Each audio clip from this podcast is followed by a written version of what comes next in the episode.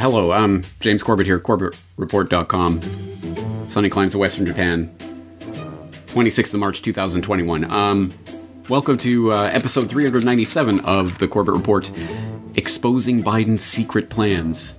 Now, um, you'll excuse me if I'm a little bit on edge right now. It's just that I have the documents. I have the secret plans of the Biden administration that I have managed to um, exfiltrate from my secret sources, secret insider sources, anonymous, of course, that I can't let you know about, but it means that uh, I have to be very careful. This is the kind of information that could get you killed. Oh, wait, what am I talking about? No, of course, that's clickbait nonsense. No. Secret plans, anonymous sources. Trust me, guys, I'll tell you the truth from my secret anonymous. No, that is not how the Corbett Report works. So, really, welcome to episode 397 Exposing Biden's Secret Plans, which, of course, I am not referring to some secret pilfered documents that are uh, hidden behind 17 layers of classified secrecy. I'm talking about this March edition, March 2020 edition of Foreign Affairs, which my very well informed hardcore Corbett Report viewers will already know by now, of course, is the official publication of the Council on Foreign Relations, and you will know all about the CFR and its relation to the American political system and its relationship to the RIIA mothership back in England and all of that. You'll know all about that, and you will know the importance of an editorial penned by penned by Joseph R. Biden that appeared in this March 2020 edition of Foreign Affairs um, about America and America's place in the world in a future Biden administration. So you will know, you will already be well situated to know if you are a hardcore Corbett Report devotee, the importance of this type of article and the incredibly important pieces of information it can contain about the future. For example, you will know the context of the Long Telegram, George Kennan's infamous Long Telegram, published in Foreign Affairs in 1947, which set the table for the Cold War and formed a lot of the rhetoric and the ideas and thinking around the containment strategy and all of that that uh, ultimately resulted in Cold War 1.0, a point that we referenced recently in New World Next Week, talking about the uh, Long Telegram 2.0 that was recently published uh, at the tail end of the Trump administration. Yeah, so you'll know the importance of that type of article, or, for example, Richard N. Gardner's 1974 article on the hard road to world order. You will not only know about that article, you will have read it and read about the uh, the idea of surpassing national sovereignty by building globalist institutions from the ground up and doing an end run around sovereignty. The hard road to world order, which you will also already know was the inspiration for the title of Patrick Wood's second book on technocracy, Technocracy The Hard Road to World Order, which I talked about with Patrick Wood.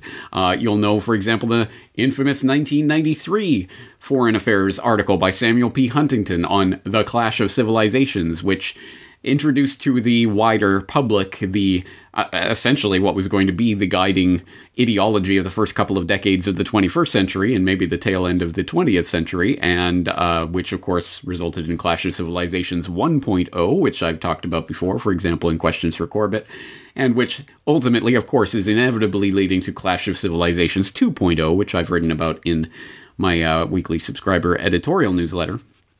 So, yes, uh, you can garner extremely important pieces of information about the globalist plans and uh, where the globalists are seeking to take uh, the world from this very publicly available document. But I know that there is a certain section of the crowd that is only interested in super secret, classified, anonymous source stuff that, oh, I have the inside information, trust me, guys. And uh, it becomes an infotainment game because unfortunately people have been programmed by Hollywood to expect that all of that kind of inside knowledge, 007 type shenanigans is what is the par for the course for a collection of valuable intelligence. But that is not the case. And in fact, that is the founding ethos of the Corbett Report. Open source intelligence news has been the tagline of the website since the very beginning because, as I noted at the time and have continued to note ever since, the intelligence agencies get most of their actionable, valuable information from completely open sources. Back in the day, newspapers, radio broadcasts, TV broadcasts, etc.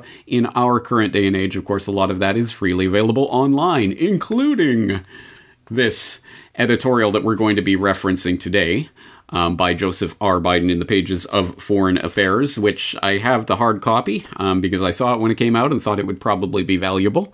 Um, but uh, if you don't happen to have a hard copy, don't worry. Please don't give your money or your clicks to the CFR. We will do an end run around the Foreign Affairs, uh, the CFR website and Foreign Affairs uh, online to archive.is, where you can skip over the paywall and you can read the whole article for free and you don't have to give them any clicks. So uh, obviously that will be linked up in the show notes for today.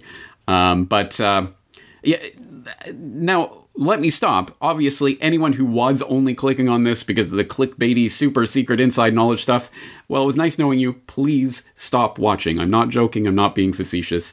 I do not want that as part of my audience. Now, for everyone else who's left, you may have a reasonable objection to this, or at least a seeming performative contradiction that I'm performing here. But James, you dear informed Corbett Report listener, will say, weren't you just telling us about precedent Trump and that the fact that the, these shadows on the cave wall are just paraded out in front of the public to keep them distracted from the reality?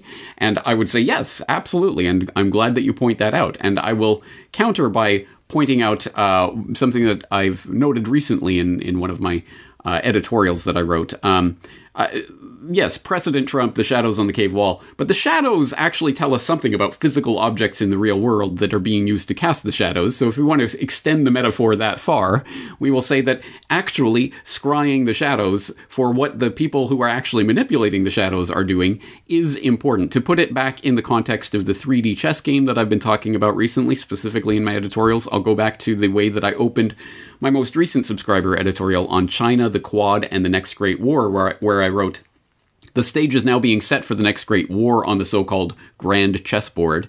As anyone who's being paying, paying attention to global geopolitics in recent years will know by now, the US empire, the UK, the US, the UK, Israel, the Five Eyes allies, NATO, and their regional allies and vassals, etc., etc., are preparing to square off against China and the axis of evil China, Russia, Iran, North Korea, and any state that provides any resistance to the US empire for global control in the 21st century. And, as readers of this column will be uniquely situated to understand, this entire conflict is part of a 3D chess game that is taking place over and above the regular 2D nation state chessboard that we are being asked to fixate on. However, there is a 2D chess game going on, and it is part of the problem reaction solution that the 3D chess players are using to bring about their agenda. So today, let's examine the latest moves on the grand chessboard and see what they reveal about the globalist plan for total control. And I will commend the rest of that editorial to your attention. I think it is one of the most pressing issues geopolitically going forward into the 2020s, and I I'm pretty certain that's going to play out in a number of very important ways over the course of this decade. Um, but is more specifically with regards to this article itself, I think it's important that we uh, also situate this in that context. Yes, obviously, this is pro- propaganda, and obviously, it contains a lot of the mealy mouthed political propaganda types of lies that are used to distract the public. But knowing about the the, the the sort of lies that they're employing and how and why and what propaganda buzzwords they're using and what what agenda items they are concentrating on is important for understanding the way that this game is being set up so that we can better understand it and in the end as I always come back to better walk away from it withdraw our support from it take our time energy and attention elsewhere. I think we would be uh, in a better situation and better able to do that, the better we uh, understand the enemy that is uh, lining up against us. And the enemy isn't the Biden Biden administration itself. No, that is a, a subset, a vassal of the real enemy who is puppeteering all of this from behind the scenes. So I think it is important to parse this propaganda. So we're going to do the uh, unpleasant but necessary work of plugging our nose and plowing through this editorial. Uh, specifically, it's called Why America Must Lead Again Rescuing U.S. Foreign Policy After Trump by Joseph R. Biden Jr. And as I say, by Joseph Biden Jr. Yeah, of course. Obviously, this was written by his team, his handlers, whatever. But at any rate, it obviously says something about the direction they are looking to take the U.S. and, more broadly speaking, more importantly speaking, for us non Americans, the globe in the coming years, and uh, it contains some interesting nuggets. Um, let's dive into it. Just let's just start reading um, from the top and note some of the some of the mealy mouthed political blather, but some of the directions that that blather is tending. So, for example, um, he starts by saying, By nearly every measure, the credibility and influence of the United States in the world have diminished since President Barack Obama and I left office on January 20th, 2017. President Donald Trump has belittled, undermined, and in some cases abandoned U.S. allies and partners. He has turned on our own intelligence professionals, diplomats, and troops. He has emboldened our adverse adversaries and squandered our leverage to contend with national security challenges from North Korea to Iran, from Syria to Afghanistan to Venezuela, with practically nothing to show for it. He has launched ill advised trade wars against the United States friends and foes alike that are hurting the American middle class. He has abdicated American leadership in mobilizing collective action to meet new threats, especially those unique to this century. Most profoundly, he has turned away from the democratic values that give strength to our nation and unify us as a people. Meanwhile, the global challenges facing the United States, from climate change and mass migration to technological disruption and infectious diseases, have grown more complex and more urgent with the rapid advance of authoritarianism, nationalism, and illiberalism has undermined our ability to collectively meet them. Democracies paralyzed by hyperpartisanship, hobbled by corruption, weighed down by extreme inequality are having a harder time delivering for their people. Trust in democratic institutions is down. Fear of the other is up. And the international system that the United States so carefully constructed is coming apart at the seams. Trump and demagogues around the world are leaning into these forces for their own personal and political gain the next US president will have to address the world as it is in January 2021, and picking up the pieces will be an enormous task. He or she will have to salvage our reputation, rebuild confidence in our leadership, and mobilize our country and our allies to rapidly meet new challenges. There will be no time to lose. So that's how he sets up this editorial, and yes, as you can see, the blah blah blah that you would expect from a a, not even a presidential political candidate at the time that this was penned and at the time that it was submitted for Foreign Affairs. Uh, it was a primary candidate, a, a, candidate in the Democratic primaries. He hadn't even won anything at that point, so. Uh, keep that in mind, and also keep in mind. Obviously, this is from the uh, the March April 2020 edition of Foreign Affairs, which was on the newsstands in March 2020, which means that this editorial was written at some point prior to that. I would venture to say probably months prior to that point. But at any rate, when COVID 19 and the big coronavirus scare and all of that was still just a twinkle in the eyes of the Event 201 criminals, this was already uh, ready and set in the print uh, to, to go to press. So keep that in mind as some of this emerges throughout this. Um, let's just look at some of the things that are being stressed here. Of course, you know, U.S. allies and partners. We have to bring everyone back into the fold. Uh, that's that's been so thrown into chaos over the last four years. We have to somehow get order from that chaos, as if that was the plan all along. Um, national security challenges from North Korea to Iran, from Syria to Afghanistan to Venezuela. Wow, surprise, surprise. All of the same enemies that were the enemies under the Trump State Department. Uh, you know, oh, we got to get those Syrians, we got to get those Iranians, we got to get those Venezuelans. Oh, wait, it's all the same. Um, we can't leave Afghanistan. It's only been, what, 18, 19, 19 years? Uh, going on 20 years, I guess. Uh, anyway, it hasn't been long enough. Um, mobilizing collective action to meet new threats aka, of course, we need to have big glo- international alliances to to work on these big problems from climate change, of course, the trillion dollar climate swindle, um, which isn't just a swindle, it is, of course, on a deeper level, also carbon eugenics that is tending towards techno- technocratic tyranny. That is what is at base. If you do not understand that, please watch or rewatch Why Big Oil Conquered the World until you understand it um, mass migration to technological disruption and infectious diseases. So, again, before anyone was thinking or talking about coronavirus or COVID 19 other than being some sort of bat soup thing going on in Wuhan, uh, Joseph R. Biden was already uh, waving the flag about that. So, yes, as to be expected, ginned up threats, boogeymen are going to be used in to rally the world around collective action. We got to get our allies back on board so that we can all collectively blah blah blah. Okay, yada yada. Let's skip ahead in this editorial to an interesting proposal. Um, let's see if if this actually comes to fruition. But at any rate, this is what was being penned last year. During my first year in office, the United States will organize and host a global summit for democracy to renew the spirit and shared purpose of the nations of the free world. It will bring together the world's democracies to strengthen our democratic institutions, honestly confront nations that are backsliding, and forge a common agenda. Building on the successful model instituted during the Obama Biden administration with the Nuclear Security Summit, the United States will prioritize results by galvanizing significant new country commitments in three areas fighting corruption, defending against authoritarianism, and advancing human rights in their own nations and abroad. As a summit commitment of the United States, I will issue a presidential policy directive that establishes combating corruption as a core national security interest and democratic responsibility, and I will lead efforts internationally to bring transparency to the global financial system, go after illicit tax havens, seize stolen assets, and make it more difficult for leaders who steal from their people to hide behind anonymous front companies. All right, some interesting and and completely 100% ex- expected, but still interesting parts of the agenda are being revealed here. I mean, first of all, this whole summit for democracy, again being planned in the pre-COVID world where people could actually meet in in actual physical flesh. I would assume if that does take place this year, it's going to be some sort of virtual thing, right? Yay. It'll be on Zoom and we can all watch in. Yay.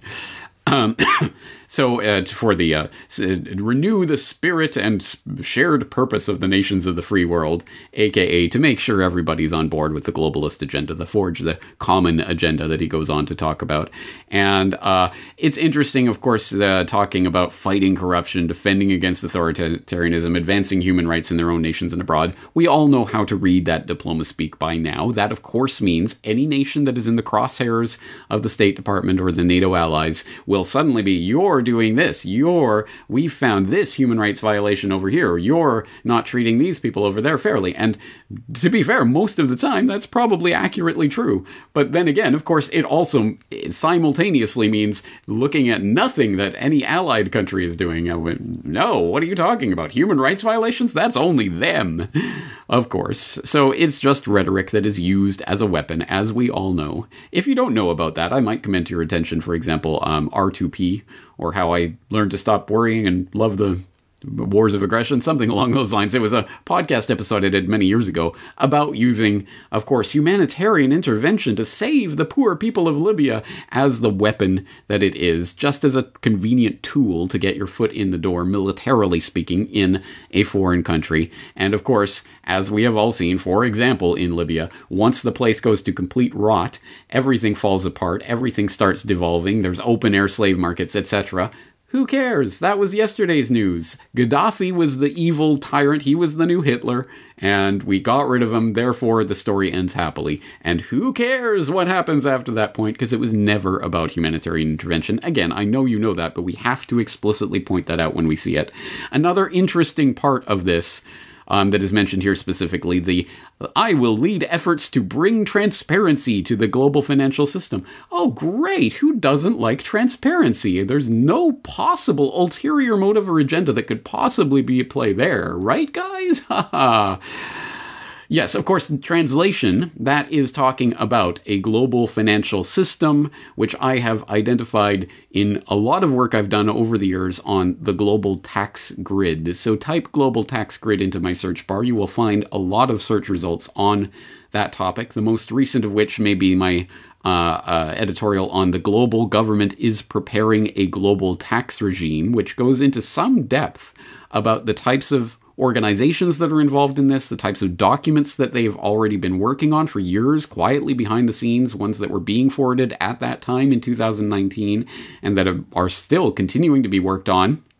And if you need evidence for that, well, wouldn't you know it, newly minted uh, uh, Secretary Treasury under the Biden administration, the former Fed chair herself, Janet, there will never be another recession in my lifetime, Yellen, has gone on record to explicitly state that this is exactly what the U.S. now, in the Biden administration, is working with the OECD and presumably all the other globalist institutions on constructing the the building blocks and cornerstones of what is the global tax grid. He's been clear about the tax proposals that he would consider One of those would be um, an increase in the corporate income tax rate back to, to 28%, um, coupled with reform of the GILTI to reduce the incentives of American companies to um, move their activities abroad to offshore activities. And we're actively engaged in OECD negotiations that would make it possible to do that without negatively impacting the competitive positions of American businesses. We've had a global race to the bottom in corporate taxation, and we hope to put an end to that. And in that context, um, to collect more than the 1% of GDP corporate tax revenue that we now collect, which is very low and among the lowest of developed countries.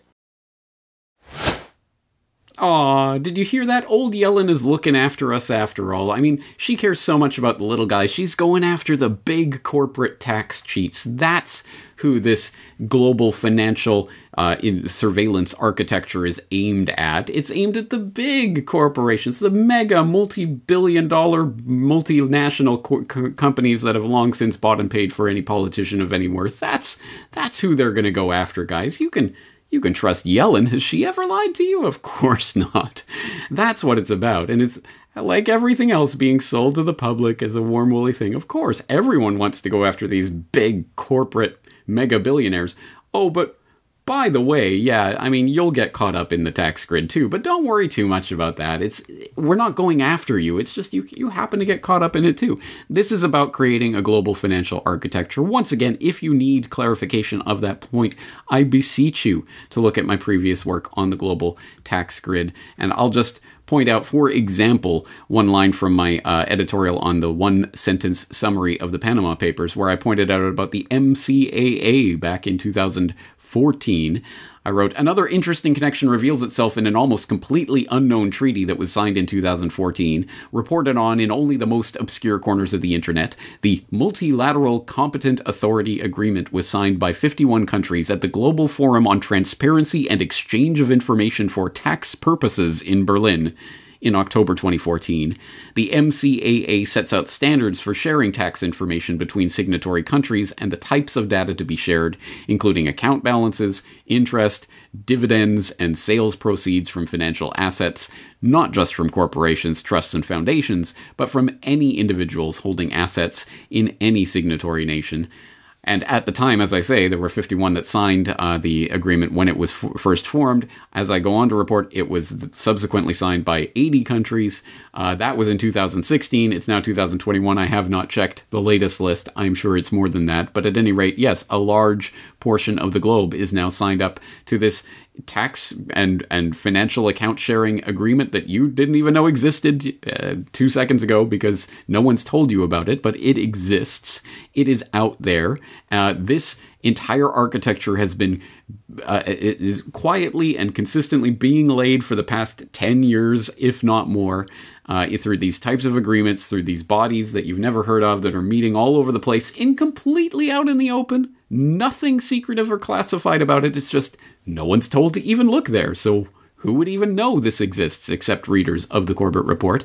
And yes, this is about the creation of the architecture that is going to be tied into the central bank digital currencies that I've been talking about here to create the perfect financial uh, surveillance society, the global financial surveillance, where literally no one will be able to go anywhere or do anything outside of the purview of their central bank and its willingness or unwillingness to allow you to participate in the economy. The entire global tax grid is part of the ultimate financial control over the planet, which is really the uh, the capstone of the, the pyramid of the global uh, New World Order jet set. So uh, yes, and surprise, surprise, Biden was talking about it, and of course, in the fluffy, wonderful globalist uh, terms that they always employ here. Oh, it's just about uh, financial uh, insight and, and transparency. Who doesn't like transparency? But of course, it's code for a much deeper agenda that goes much further. Please see the, sh- the voluminous show notes uh, for more details on that. Um, but let's move on back towards what Biden quote unquote, was writing in March of last year. He wrote uh, The Summit for Democracy will also include civil society organizations from around the world that stand on the front lines in defense of democracy. And the summit members will issue a call to action for the private sector, including technology companies and social media giants, which must recognize their responsibilities and overwhelming interest in preserving democratic societies and protecting free speech. Ooh, free speech.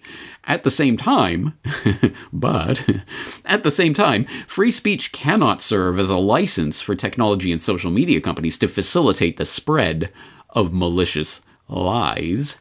Those companies must act to ensure that their tools and platforms are not empowering the surveillance state, gutting privacy, facilitating repression in China and elsewhere, spreading hate and misinformation, spurring people to violence, or remaining susceptible to other misuse. We'll we'll come up with other excuses in the future. so translation for anyone who needs it. Um, yeah, don't worry. To all of those people who've been screaming, oh, won't someone come in and save us from big tech? I know, the government. The government will come in and regulate them. I mean, these big tech companies are basically the government anyway. They get all these government subsidies and programs, and they're working with the government behind the scenes. They practically are the government. So the government should just regulate them. and Biden says, okay, yay, exactly, precisely as I was talking about a couple of years ago now, warning people this is where it's going. This is what you're going to get when you're asking, please, won't someone step in and regulate the internet? Don't worry, the Biden administration is already on it. And if you need further elaboration on that point, I will point you in the direction of newly appointed National Economic Council member for the Biden administration, Timothy Wu who has this to say about free speech and the First Amendment. We are experiencing efforts to censor and control speech in the United States and to manipulate elections for which our traditional apparatus, the free speech, uh, the First Amendment, is not well prepared. And I think one danger for us, and it goes back again to how just great the core of the First Amendment is, is that because sometimes if you think you have something figured out, it gets in the way of, of, of, of thinking about how you might have to change it. Right? We have this wonderful tradition uh, and the, the finest uh, and best kind of ideals of America expressed in the First Amendment. The idea that maybe it's not meeting our challenges is hard to, hard to, to stomach. Yes, that is Biden appointee Timothy Wu asking and answering the question is the First Amendment obsolete at the Aspen Institute a couple of years ago? And spoiler for anyone who's curious, his answer is that yes. Yes, it is obsolete, and you can find out more about that by reading his 2017 article under the same name and talking about the same subject that caused quite a controversy and stir when he published it. And yes, now he's part of the Biden administration. Oh yay. Let's bring back some some version of government control over the internet. Don't worry guys, I don't want the fairness doctrine on the internet per se, just something that looks and acts and functions like the fairness doctrine. And by fairness doctrine, of course, we mean the unfairness doctrine that the government will uh, let you know what what viewpoints are allowed, what viewpoints aren't allowed, what viewpoints have to be val- balanced by whatever other viewpoints. And if you want to talk about something that's not on the acceptable playing field at all, oh, oh dear, dear. So yes, we can look forward to more moves along that direction in the coming years, to the surprise of absolutely no one. But back to Biden, and continuing on with this secret document. Uh, just in case you didn't get the point about the continuity of agenda with regards to the China boogeyman between the Trump State Department and the Biden State Department, don't worry, Joseph R. Biden has this to say. The most effective way to meet the challenge of China is to build a united front of U.S. allies and partners to confront China's abusive behaviors and human rights violations, even as we seek to cooperate with Beijing on issues where our interests converge, such as climate change, non-proliferation, and global health security. On its own, the United States represents about a quarter of global GDP. When we join together with fellow democracies, our strength more than doubles. China can't afford to ignore more than half the global economy. That gives us substantial leverage to shape the rules of the road on everything from the environment to labor, trade, technology, and transparency so they continue to reflect democratic interests and values. One wonders what democratic interests and values Biden is looking to help shape in when we're talking about labor, trade, technology, and transparency, and environment, of course.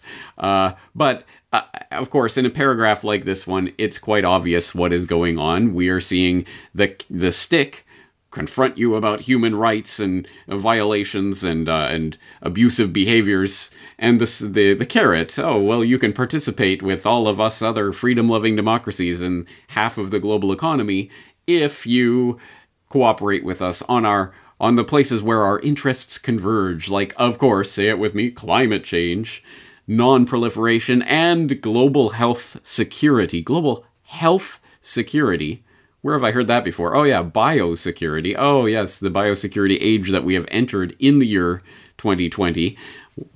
Slightly, be, slightly after these words were published is when that began in earnest. Keep that in mind. This was all penned before the COVID 19 hysteria broke out.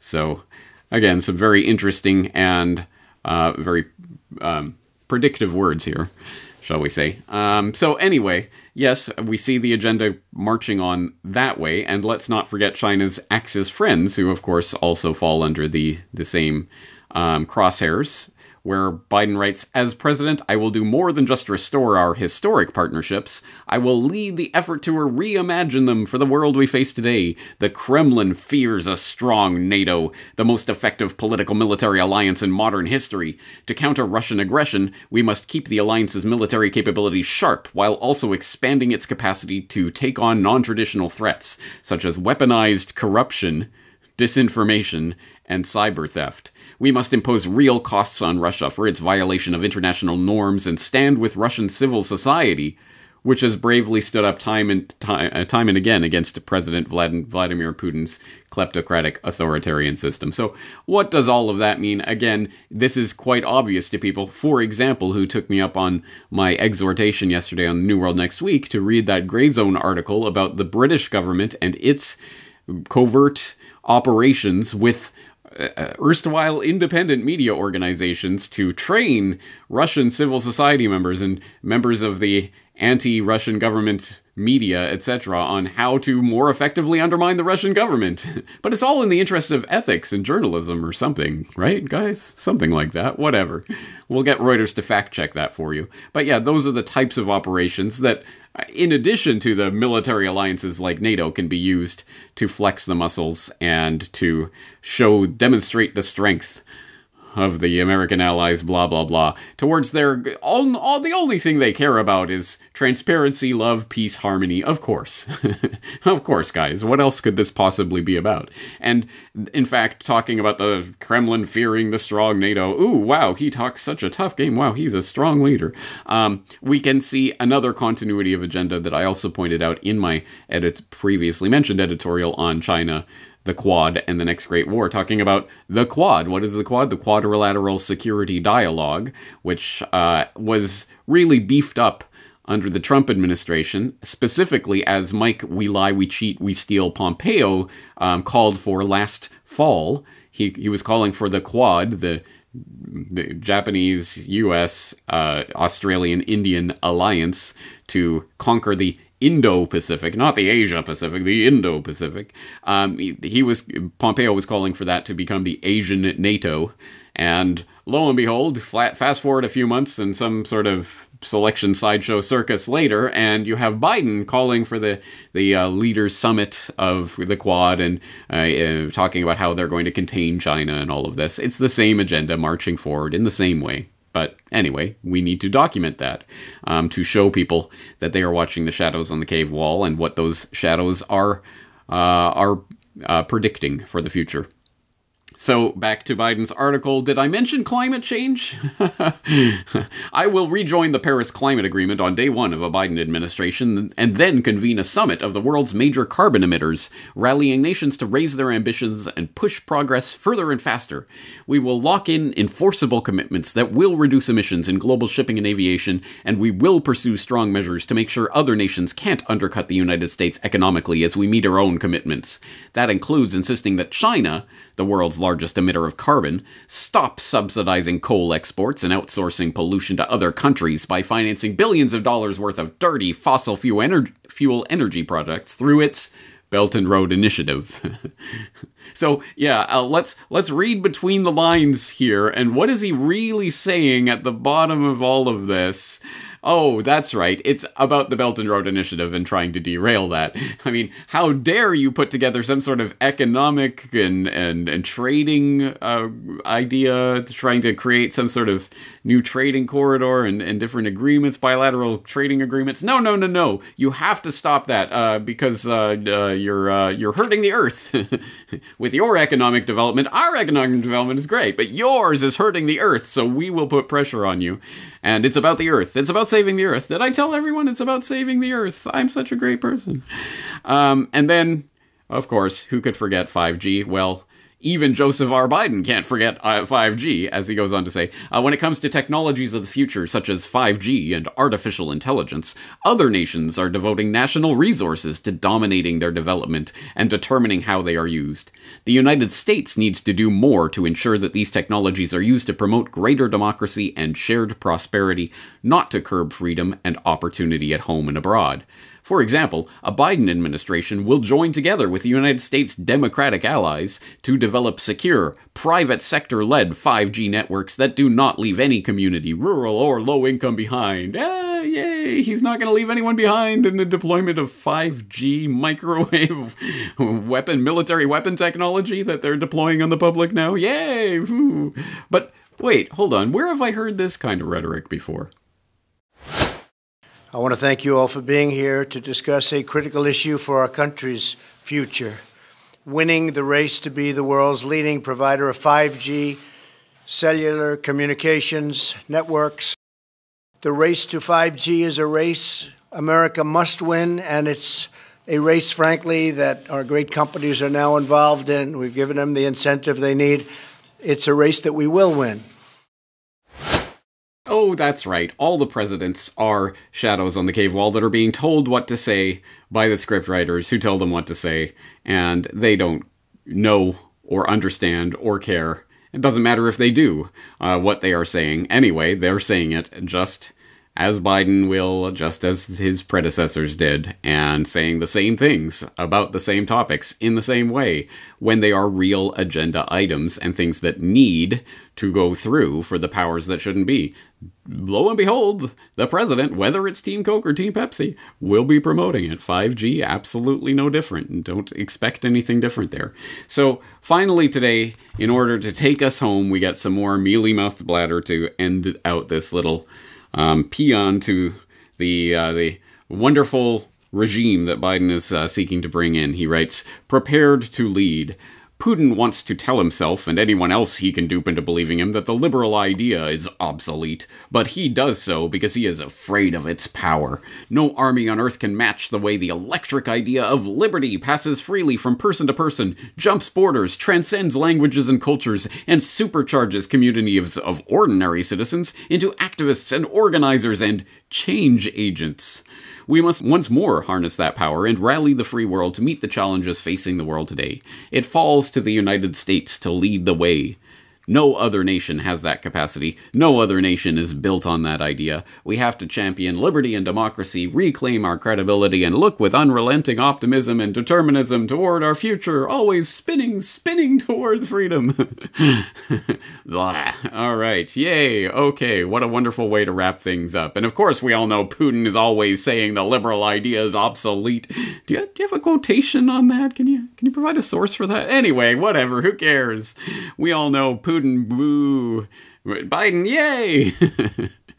and that's about the level of propaganda that's being put out here. And make no mistake, of course, this is propaganda, but this is propaganda of a slightly higher order than the propaganda that's meant for the the the the rubes, the masses of asses who watch the late night TV news or read a newspaper? Does anyone do that anymore? Well, anyway, the people who listen to the talking heads for their information, they get the bottom level, the, the slop that you put in the trough for the pigs to feed on. This is slightly better. This is for the more, you know, the, the sort of higher level barnyard animals, the horses and what have you, that have to do some real labor. You know, you feed them slightly better to keep them in better shape. You give them slightly better propaganda that at least gives them more, a little more substance as to the agenda that needs to be pushed. And they'll hit on all the buttons of all the key issues. And of course, it is still propaganda, and it's meant to make people, in this case, the people in the orbit of the Council on Foreign Relations, go along with the agenda that they are being told to go along with in the exact fashion that, as I've pointed out uh, several times recently, J. Edward Griffin was referring to in the Quigley formula, rings within rings. Yes, there are the people in the inner, inner, inner part of the clique that are setting the agenda. Then there is the propaganda for the outer layers of that clique, uh, so that they know sort of the general trend of where this agenda is going. And then there's the slop that's given to the masses. That's just here, here, guys. Here's what you need to know. Um, so let's recap what we've learned from this particular piece of propaganda. Uh, rah rah USA and all our partners. Uh, peace, love, prosperity, freedom, sunshine, puppy dogs, and 5G for everybody. Yay! Uh, boo hiss to China and Russia and all those baddies and their evil climate changing, kleptocratic, human rights abusing ways. Uh, we need to clamp down on your internet. We need to create a global tax grid. We need to bolster global institutions to uh, save Mother Earth or something. Um, did I miss anything? I think that's kind of the gist of what we were able to glean from that. But of course, we could go on and continue to scry the tea leaves of the super secret documents and super secret appointments that Biden has made in his super secret move towards the globalist agenda that's completely out in the open, the open conspiracy. For example, we could find out more about Biden's Secretary of State, Tony Blinken. Tony Blinken, then Obama's deputy national security advisor, also pushed for regime change in Libya. He became Obama's point man on Syria, pushing to arm the so called moderate rebels that fought alongside Al Qaeda and ISIS, and designed the Red Line strategy to trigger a full on US intervention. Syria, he told the public, wasn't anything like the other wars the US had been waging for more than a decade.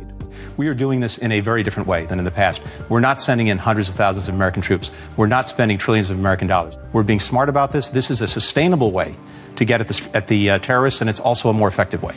This is not open ended. This is not boots on the ground. This is not Iraq. It's not Afghanistan. It's not even Libya. And the more people understand that, the more they'll understand the need for us to take this limited but effective action. Despite Blinken's promises that it would be a short affair, the war on Syria is now in its ninth year. An estimated half a million people have been killed as a result, and the country is facing a famine, largely thanks to the policy of using wheat to apply pressure, a recommendation of Flournoy and Blinken's CNAS think tank. When the Trump administration launched airstrikes on Syria based on mere accusations of a chemical attack, Tony Blinken praised the bombing, claiming Assad had used the weapon of mass destruction sarin Yet there was no evidence for this claim, something then even Secretary of Defense James Mattis admitted. I cannot tell you that we had evidence, even though we certainly had a lot of media and social media indicators that either chlorine or sarin were used. While jihadist mercenaries armed with US supplied weapons took over large swaths of Syria, Tony Blinken played a central role in a coup d'etat in Ukraine that saw a pro Russia government overthrown and a US orchestrated color revolution with neo fascist elements agitating on the ground. Okay, yeah, seems about right. Well, how about Biden's pick for Secretary of Defense, Lloyd J. Austin III, who, as we saw back in episode 395, President Trump, uh, is currently uh, over overseeing the stand down of the U.S. military to check the ranks for wrongthink. Uh, what what's his background? Where did he come from? Why was he picked to head the Pentagon? Wanted to get your take on Joe Biden's cabinet picks, especially in the uh, foreign policy field. Let's start with Defense Secretary uh, General Lloyd Austin. Misgivings among some Democrats that um, and and Republicans that uh, for the second time in a row, a incoming president has picked somebody from the military who will require a waiver. What is your take on this issue of another former general being appointed to run the Pentagon and this question of civilian leadership? I don't know the general at all. He could be the most reputable person on the face of the earth, and I'd still say what I'm going to say. which is that in a nation of 200 million adult souls that pretends to be a liberal democracy, it's rather astonishing that for the second time in a row, we can't find a civilian to be the Secretary of Defense. One of the postulates, as it were, that was created by people like James Forrestal and Ferdinand Eberstadt. I'm thinking of all the people who were there at the creation, if you will, of the 1947 National Security Act. And as a part of that, the defense establishment then later turned into the the Secretary of Defense, an actual civilian over that apparatus, principally at that time for budget purposes and budget control, because Truman in particular was concerned about that. Whoa, would Truman be concerned today? Uh, eight, nine billion dollar budget is turned into almost a trillion dollar budget. Uh, but that was the reason civilians were supposed to be in there. And to argue that the president's a civilian uh, is a civilian, and to argue that there are other civilians involved is really to miss the point. The man who heads the most powerful cabinet department in the United States government, most powerful in terms of what he can do to the rest of the world with nuclear weapons, with the military in general, but most powerful too in the sense that he takes more money from the federal budget than anyone else by a large proportion has to be a military officer is really kind of preposterous. He also was a member of the board at uh, Raytheon, a major weapons manufacturer, which seems par for the course amongst pretty much anyone who's ever nominated for this job. Oh, right. Uh, former Raytheon contractor needed special clearance as a military officer to take the post. And, you know, what else is new? Okay, all right. Well, give me some good news. There's got to be some someone somewhere on this list of appointees that doesn't have a ton of dirt on him. I mean, how about the, uh, I don't know, Secretary of Agriculture? And again, as we've told you before, the next president will always be worse than the previous one. Biden's handlers pick Mr. Monsanto, Tom Vilsack, to head the USDA and other farm news. Fox appointed guard of Henhouse. Biden crime family just nominated one of Monsanto's best friends to head the USDA again. During his eight years under Obama, Tom Vilsack, that's the former governor of Iowa and former America's Next Top President contestant, he earned the nickname Mr. Monsanto for approving more new GMOs than any agriculture secretary in history, and of course, making tons of money in the process for, for everybody. Well, the, the gangsters involved not, of course, the farmers. The Organic Consumers Association basically compiled a list of all the GMOs we have to thank Vilsack for, but I edited it down to essentially kind of like a sampler of the greatest hits. See if any of these sound like they might be part of a larger agenda. Roundup Ready Alfalfa, Monsanto's first GM perennial, went wild costing alfalfa growers millions. Monsanto's DroughtGard corn, yielding 11% less corn than conventional corn. Roundup Ready lawn grass, where Vilsack actually told the Scotts Miracle-Gro Corporation, you don't need permits to sell GE grass commercially. It's cool.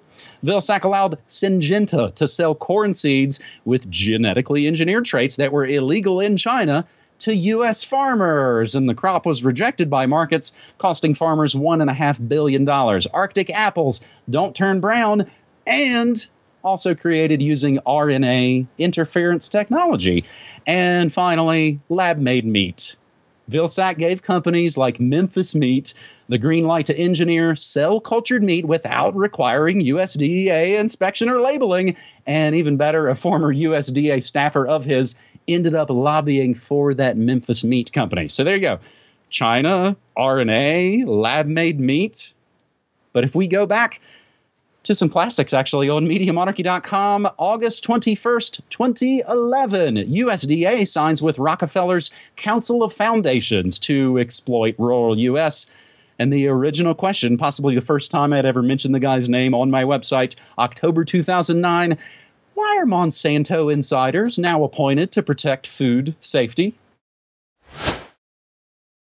Okay, of course. I give up. I don't know. I'm looking at this list of appointees and they're all about the same. Um, but what's this? U.S. Special Presidential Envoy for Climate. What on earth is. Oh, okay, so this is some completely new thing made up for the Biden administration. Yay! Now we have a special presidential envoy for climate who's gonna go around the world crusading for Mother Earth. That's what it's about, guys. That's what it's about. Who is this? Oh, John Kerry. I. I think I'm familiar with John Kerry. Well, I, I wonder what he'd have to say if you tried to ask him about his plans for his time in office. Also, are you a member? Were you a member of Skull and Bones from college and Bush? Were you in the same secret society as Bush? Were you in Skull and Bones? Thank you for cutting my mic. Thank you. Are you going to arrest me? Excuse me. Excuse me. What are you arresting me for? Whoa, whoa, whoa, whoa. Is anybody watching this? I'm not doing this. I want you to do it. Get off me. Get off me. What the fuck are you doing? Get off me. Hey, hey, what are you doing? What are you doing? What is going on? What is going on? I, I want to stand and listen to the answer to my question. Why are you arresting me for asking? Help! Help! Help! Are you kidding? They're arresting me. Help!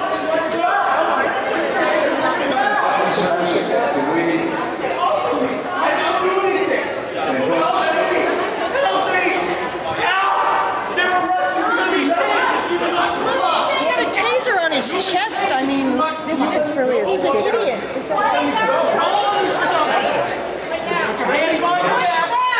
I think if everybody is that this situation will. You don't have an option. Let me just stand up. All I'll on your answer the stomach. question. And, um, you know, unfortunately, he's not available to come up here and swear me in as president. Why are they arresting me? Did someone do something here? Let I'm just being say, arrested. Because it's a very important question. What did I do? Get off me. You know what? Get off me. Get the fuck off me, man. I didn't do anything. Don't tase me, bro. Don't tase me. I didn't do anything. Ow! Ow! Ow! Ow! Ow! Ow!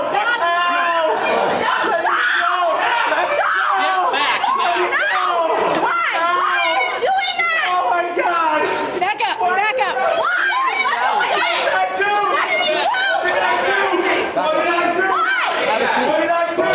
Come on, Papa.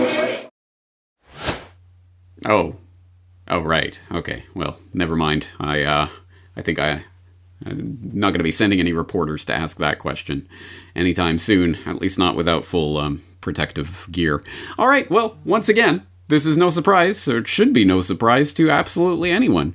You don't need to be a crystal ball gazer to predict the future of these types of uh, administrations because the changeover in administration means essentially pretty much as close to nothing as you can possibly get. Uh, the agenda, the overall agenda, marches on, and as we see from their own propaganda words, of course, it is the it is the open conspiracy, the same things that they've been talking about for month after month, year after year, decade after decade. The flavor of the uh, the Coke can changes, but it's the same thing underneath, and it's right there in the open for those with eyes to see and ears to hear. There's nothing whatsoever secretive. You don't need the secret, super inside source, whistleblower. Trust me, I've got an anonymous source on the inside who will tell me these things. No, it's an open conspiracy. You just need to open your eyes in order to see it. So let's use this information productively to turn to first of all understand the agenda, forewarn and forearm ourselves about what is coming, what they are openly saying is coming in their own words, what they are telling us is coming in the coming years, and then to find figure out the ways that we can counteract that, which is the only important part of any of this at the end of the day. Yes, that's the sh- the shadows on the cave wall. That's where they're trying to take the whole shadow play. That is where they're trying to steer the public.